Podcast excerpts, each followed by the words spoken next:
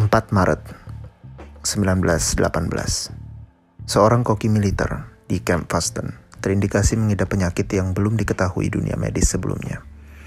Dalam hitungan hari, sebanyak 522 prajurit di Camp Fasten terjangkit penyakit yang sama. Pada tanggal 11 Maret, penyakit ini sampai di Queens, New York, Amerika Serikat. Dan ketika Perang Dunia Pertama pecah, begitu pula penyebaran penyakit yang disebabkan virus influenza ini. Pada bulan April, tentara Amerika yang pergi ke Eropa menyebarkan virus ini ke Prancis, ke Inggris, Italia, dan Spanyol. Dan setelah Jerman melepas tahanan perangnya kembali ke negara masing-masing pada bulan Mei, virus ini ikut terbawa ke Rusia, Afrika Utara, India, dan Jepang. Pada bulan Juli, Australia dan Cina melaporkan kasus dan outbreak pertama mereka.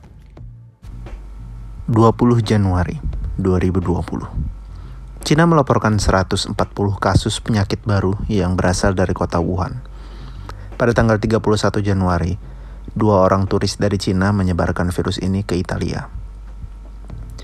Pada bulan Maret, WHO menyatakan Eropa adalah pusat aktif pandemi semenjak Italia melampaui Cina dalam laporan kasus virus baru ini.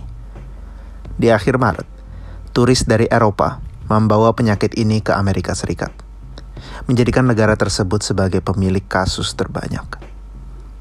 Pada awal bulan Juni, setelah 55 hari tanpa kasus, kota Beijing di Cina melaporkan kasus pertamanya. Pada pertengahan Juni, 79 kasus baru dilaporkan.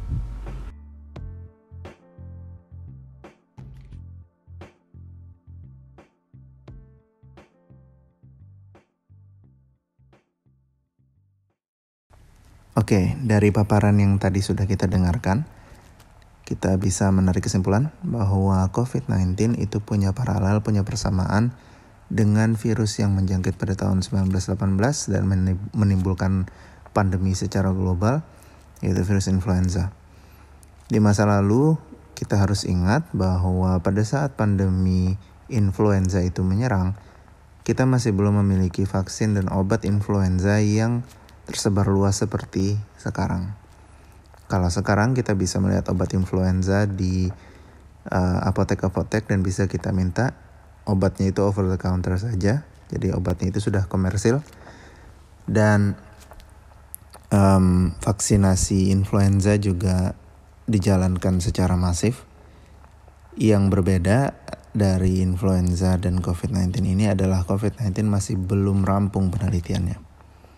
Belum rampung produksi vaksinnya belum rampung dan uh, penemuan obatnya pun masih belum sempurna.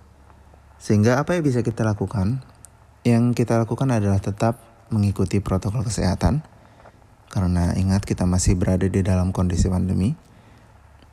Dan selain itu kita juga harus tetap sadar bahwa penelitian dan uh, riset mengenai COVID-19 ini tidak bisa dilakukan bila kita mempromotkan mutasi virus. Nah, itu adalah salah satu kunci bagi kesuksesan uh, penelitian tentang COVID-19 adalah jika mutasi bisa dipersempit kemungkinannya. Bagaimana caranya mempersempit kemungkinan mutasi? Jangan ditularkan virusnya. Karena virusnya nanti akan beradaptasi dengan lingkungan-lingkungan baru dan akan membentuk strain-strain mutan yang baru juga. Sehingga yang bisa kita lakukan adalah menghentikan perjalanan. Kalau kita suka jalan-jalan untuk sementara waktu sebelum kita menemukan vaksin, kita berhenti dulu jalan-jalan, tetap di rumah saja. Mungkin sekian yang bisa saya paparkan. Terima kasih sudah mendengarkan. See you next episode.